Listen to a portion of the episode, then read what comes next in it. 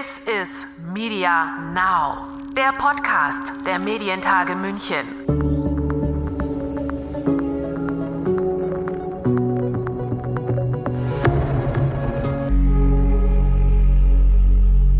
Es ist vollbracht. Das Konferenzprogramm der Medientage München ist gestartet. Am Montag mit dem großen Medientage-Gipfel im Studio des Bayerischen Rundfunks. Und wie sich das gehört, hat Siegfried Schneider, der Präsident der Bayerischen Landeszentrale für neue Medien, sozusagen als Gastgeber die Medientage eröffnet.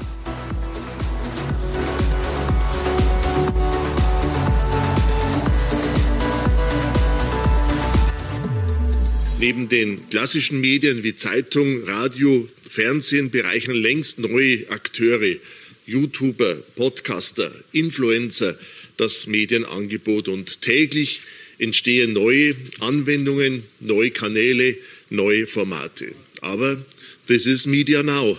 Das alles ist nicht Zukunft, sondern das sind die Medien heute. Und wir müssen uns mit dieser Nutzung auseinandersetzen. Alles ist digitaler, mobiler, plattformbasierter geworden. Und damit herzlich willkommen zu This is Media Now, der Podcast der Medientage München. Mein Name ist Lukas Schöne. Ja, Siegfried Schneider hat da zu Beginn gestern direkt mal klar gemacht, was das Motto der Medientage This is Media Now so alles beinhaltet und wie viel es da zu besprechen gibt in dieser Woche. Zu Beginn wurde es dann direkt sehr grundsätzlich. Die Keynote hat nämlich Wolfgang Blau gehalten, der kürzlich seinen Wechsel vom Verlag Condé Nast zum Reuters Institut bekannt gegeben hat und der die internationale Medienlandschaft wirklich sehr gut kennt. Er weiß genau um die Bedeutung von gutem Journalismus und wie sehr der auch von Vertrauen vor allem lebt. Genau deshalb kann auch gar nicht überschätzt werden, welche enormen Schaden Politiker wie Donald Trump oder auch Boris Johnson nun innerhalb nur weniger Jahre angerichtet haben. Als Journalisten und Medienmanager haben wir zu lange gedacht, Trump und seine verschiedenen Nachahmer wollten nur die ihnen gegenüber kritischen Medien schwächen, weil wir uns zunächst gar nicht vorstellen konnten, dass es Trump und seinen Nachahmern noch um sehr viel mehr geht. Es geht ihnen darum, jegliche Koordinatensysteme von wahrhaftig oder unwahr, von ehrenhaft oder unehrenhaft, wirklich oder erfunden zu verwischen und zu zerstören. In Deutschland ist die Lage da noch stabiler, aber auch hierzulande steht die Medienlandschaft natürlich vor großen Herausforderungen. Trotz des im internationalen Vergleich noch recht hohen Vertrauens der Deutschen in ihre Medien stehen uns in Deutschland im nächsten Jahr mindestens zwei sehr große journalistische Bewährungsproben bevor. Die Covid-Krise. Die Covid-Krise wird in Deutschland sehr viele Menschen in Armut stürzen, die dies in ihrem bisherigen Leben für unmöglich gehalten hätten. Diese Menschen brauchen dann nicht nur staatliche Unterstützung, sie werden auch Empathie benötigen, Mitgefühl, um sich nicht von ihren bisherigen Orientierungsmedien abgehängt oder vergessen zu fühlen. Wie kann Journalismus dann authentisch Empathie und Mitgefühl vermitteln, ohne sich anzubiedern oder gar selbst populistisch zu werden? Zweite Herausforderung, die Klimakrise. Die Klimakrise ist noch nicht Immer noch nicht. Das mediale Topthema, das sie längst sein sollte. Sie wird es aber werden. Aber es ist absehbar, dass die Klimakrise unser nächstes Großthema wird. Dass dann allen journalistischen Medien, Managern, Journalistinnen und Journalisten, Ihnen und mir die Vertrauensfrage stellen wird. Was habt ihr bisher getan? Wo wart ihr? Was habt ihr gewusst und seit wann? Wo sind eure Expertinnen und Experten zur Klimakrise in der Redaktion und warum so wenige? Wie groß ist der CO2-Abdruck eures Medienunternehmens oder wieso wisst ihr das immer noch nicht? Ab wann und wie werdet ihr euer Medienunternehmen CO2-neutral betreiben, damit euer Journalismus zum Thema weiterhin glaubwürdig bleibt? Corona ist natürlich auch jetzt schon das große Thema. Darum ging es dann auch vor allem beim Talk von Moderatorin Dunja Hayali mit dem bayerischen Ministerpräsidenten Markus Söder. Und die beiden haben vor allem auch über die Bedeutung der Medien gerade in der Pandemie gesprochen. Wenn wir wieder die Situation haben, dass wir erhebliche Werbeausfälle hätten, dann müssen wir natürlich im Zweifelsfall auch den Medien wieder Unterstützung geben. Denn die Medien haben sich tatsächlich als sehr, sehr systemrelevant für unser Land erwiesen. Vielleicht jetzt noch mehr, denn die, die Situation ist schwieriger als im Frühjahr, obwohl die Zahlen national schlechter sind. Wir kriegen immer den Vorwurf, Bayern, wie steht ihr? Wir stehen national im Moment, was Wachstum betrifft, eigentlich im Mittelfeld. Wir waren zu Beginn ja absolut top, leider belastet. Jetzt ist es überall in Deutschland, aber trotzdem ist die Stimmung nicht überall gleich in Deutschland. Umso mehr braucht es jetzt Unterstützung der Medien, um in dieser schwierigen Situation richtig zu vermitteln, einzuordnen, aber auch mit Perspektive zu schaffen. Sie merken schon, hochkarätig besetzt, der Gipfel der Medientage. Dabei waren außerdem noch Norbert Himmler, Programmdirektor des ZDF, Wolfgang Link, CEO der 7-One Entertainment Group, Thomas Hinrichs, Informationsdirektor beim BR und Angelika Gifford war da, die ist Vice President bei Facebook Europa.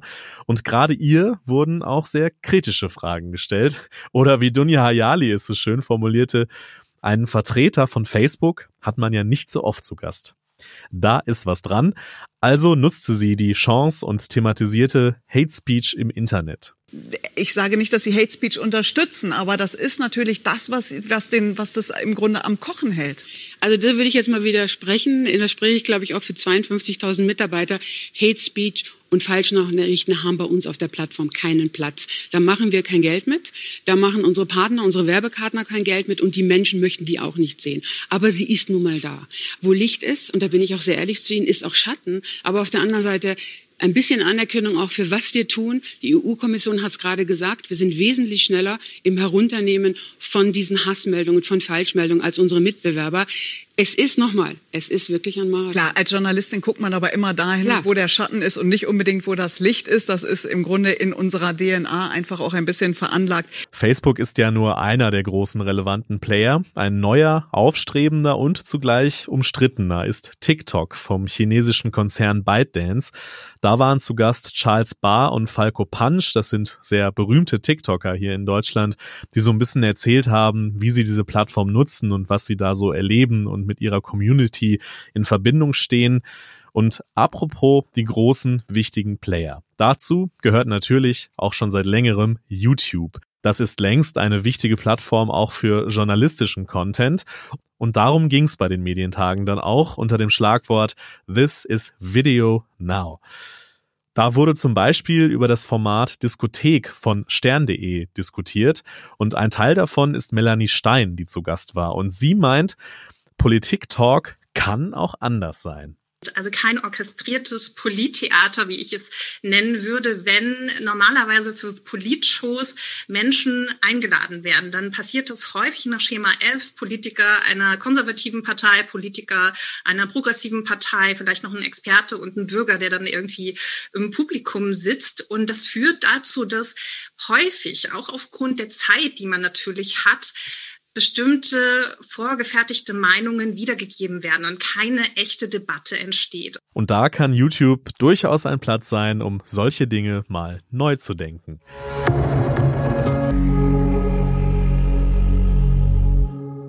Dinge neu denken. Das tut auch das Y-Kollektiv von Funk, das auf YouTube Reportagen macht. Und da war Gülserin Ölschüm zu Gast. Die ist CVD und Reporterin beim Y-Kollektiv. Und mit ihr konnte ich mich nach ihrem Panel noch ein bisschen über die spannende Arbeit beim Y-Kollektiv unterhalten. Hi Gülserin, grüß dich. Hallo. Vielen Dank, dass ich hier dabei sein darf.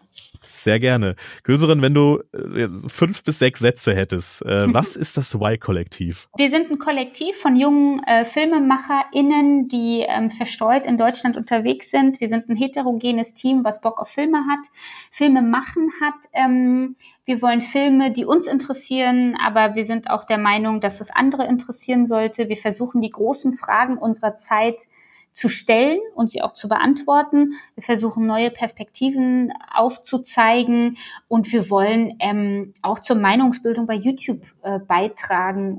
In eurem Teaser-Video eures YouTube-Kanals, da sagt ihr, ihr macht ehrlichen Journalismus. Du hast es auch äh, bei den Medientagen angesprochen. Was heißt denn das eigentlich? Und vor allem, was ist denn dann der unehrliche Journalismus? Das ist eine gemeine Frage, obwohl ich kann die äh, total ehrlich und transparent beantworten. Sehr gut. Ähm, wir meinen damit, dass wir einfach super transparent sind, dass wir offen sind, ergebnisoffen an Dinge rangehen und einfach sagen, mhm. Mann, wir wissen es gerade auch nicht und es ist gerade ein bisschen schwierig. Ehrlich in dem Sinne, dass wir nicht suggerieren, oder indem wir zeigen, es gibt super, super viele Perspektiven. Man könnte ja bei manchen, wenn man jetzt ähm, Nachrichten schaut, dann sind es einfach kurze, verknappte Informationen, die nicht unehrlich oder unwahr sind, sondern die halt sich auf eine einzige Sichtweise fokussieren oder auf einen Themenkomplex ähm, fokussieren und das war's. Und wir versuchen schon ein bisschen das größere Bild zu zeichnen. Und wir versuchen auch uns zu zeigen, dass wir auch manchmal scheitern, dass wir manchmal auch nicht weiter wissen, dass manche Themen so komplex sind, dass sie, ähm, dass man da weiter nachdenken muss. Und wir wollen eigentlich auch diese Möglichkeit des Weiternachdenkens an unsere Community geben. Hm. Du hast äh, eure Community angesprochen, äh, die euch ja sehr wichtig ist. Äh, wie ist denn da der Austausch mit dieser Community? Wie, wie sieht das bei euch aus?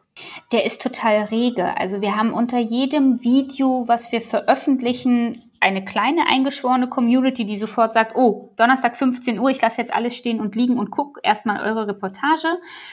Und ähm, dann haben wir eine große Community, die super heftig diskutiert, kommentiert, dabei ist, uns lobt, uns kritisiert, ähm, uns Anmerkungen schickt, sagt, das ist falsch, das ist richtig, ach, darüber habe ich nicht nachgedacht. Also das ist ein super, super reger Austausch, den wir uns über Jahre erarbeitet haben mit unserer Community. Ähm, und wir gehen da erstens drauf ein, indem wir versuchen, auf alle Kommentare einzugehen es gibt äh, Protagonisten, die sich aus der Community heraus ergeben. Es gibt Leute, die sagen, ey, ich bin davon betroffen, das ist krass, macht mal was drüber. Also wir haben da einen sehr regen Austausch und wir müssen auch gestehen, ohne diese Community hätten wir natürlich nicht diese Aufrufzahlen. Ne? Also das ohne Community Management geht auf den sozialen Medien Netzwerken nicht. Ihr habt ja ähm, über 790.000 äh, Abonnenten sei an dieser Stelle mal erwähnt. Kommen wir nochmal zurück ähm, zu eurer Arbeit, die ihr auf YouTube macht.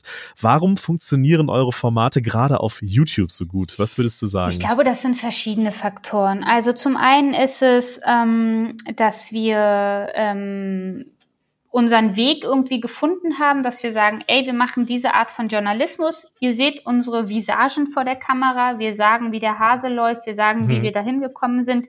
Ähm, und wir suchen auch unter anderem, nicht immer, aber auch nach netzaffinen Themen. Wir haben ein starkes Community Management. Ähm, der Style unserer Reportagen, die ja doch sehr unterschiedlich sind, aber ähm, wo wir den, wo wir uns einen mit ähm, mit, wir haben Bock auf das Thema und jetzt hört uns mal zu und wir erklären euch, warum dieses Thema wichtig ist. Also ich glaube, es ist ein Mix und wir sind einfach auch schon seit fünf Jahren dabei. Ne? Also wir haben uns da jetzt auch einfach etwas aufgebaut.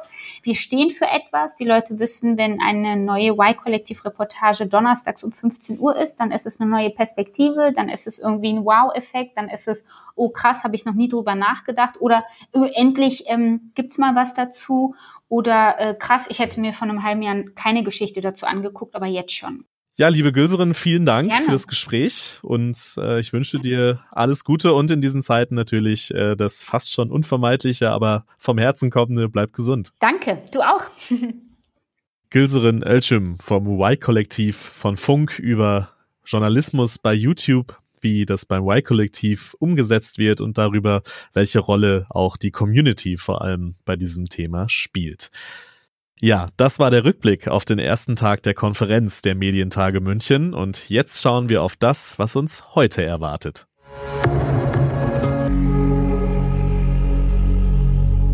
Tag 4 steht nun bevor bei den Medientagen München. Heute erleben wir also sozusagen die Halbzeit der Medientage schon. Verrückt, wie die Zeit vergeht. Und da gibt es, ähnlich wie gestern, heute auch wieder einen Gipfel. Kerstin Deixler vom Team der Medientage ist jetzt mir zugeschaltet. Hi Kerstin. Hallo. Was ist denn heute der Gipfel? Also heute dreht sich alles um das Thema Fernsehen. Ähm, wir haben ja das Motto der Medientage, das ist Media Now. Und heute geht es um das Thema, das ist Streaming Now. Ähm, ganz spannend natürlich, man hat ja wirklich während Corona auch da gesehen, dass sich einfach das Nutzungsverhalten extrem verändert hat. Ähm, die Leute haben deutlich mehr Fernsehen geschaut aber natürlich auch wirklich so Plattformen wie Netflix und Join sind wirklich durch die Decke gegangen. Disney Plus ist gelauncht worden während Corona. Also die Nutzerzahlen haben sich da extrem verändert und man hat wirklich einen rasanten Anstieg gesehen. Und ähm, genau darüber wollen wir sprechen. Also wie hat sich der Markt weiterentwickelt? Welche Erfahrungen wurden gesammelt während der Corona-Krise? Ähm, wie können wir die Nutzer eigentlich heutzutage noch erreichen, auch die jüngere Zielgruppe oder auch die ältere Zielgruppe? Wie sind neue Wege sozusagen wirklich sie anzusprechen und welche Schwerpunkte gibt es aber auch einfach inhaltlich oder auch wie kann die Zusammenarbeit mit anderen funktionieren, also sei es mit anderen Anbietern oder aber auch mit Produzenten oder Kreativen. Also auch da ganz, ganz viel in Bewegung, nicht zuletzt durch Corona, aber natürlich auch schon davor, äh, wie in allen anderen Medienbereichen, was wir bei den Medientagen auch äh, immer wieder sehen. Ähm, wer diskutiert denn mit auf dem Gipfel? Wer ist dabei? Das ist super spannend. Also zum einen vielleicht jemand, den man nicht unbedingt erwarten würde, aber wahrscheinlich kennt sie jeder. Und zwar ist es Caroline Kebekus. Ja, ähm, sehr spannend. Genau, die ja eigentlich als Comedian bekannt ist, aber die mhm. auch äh, Produzentin ist und eine eigene Firma hat. Und ähm, dann haben wir auch von jemand von Netflix, äh, Kai Finke oder auch Katja Hofem von Join, auch sehr bekannt natürlich.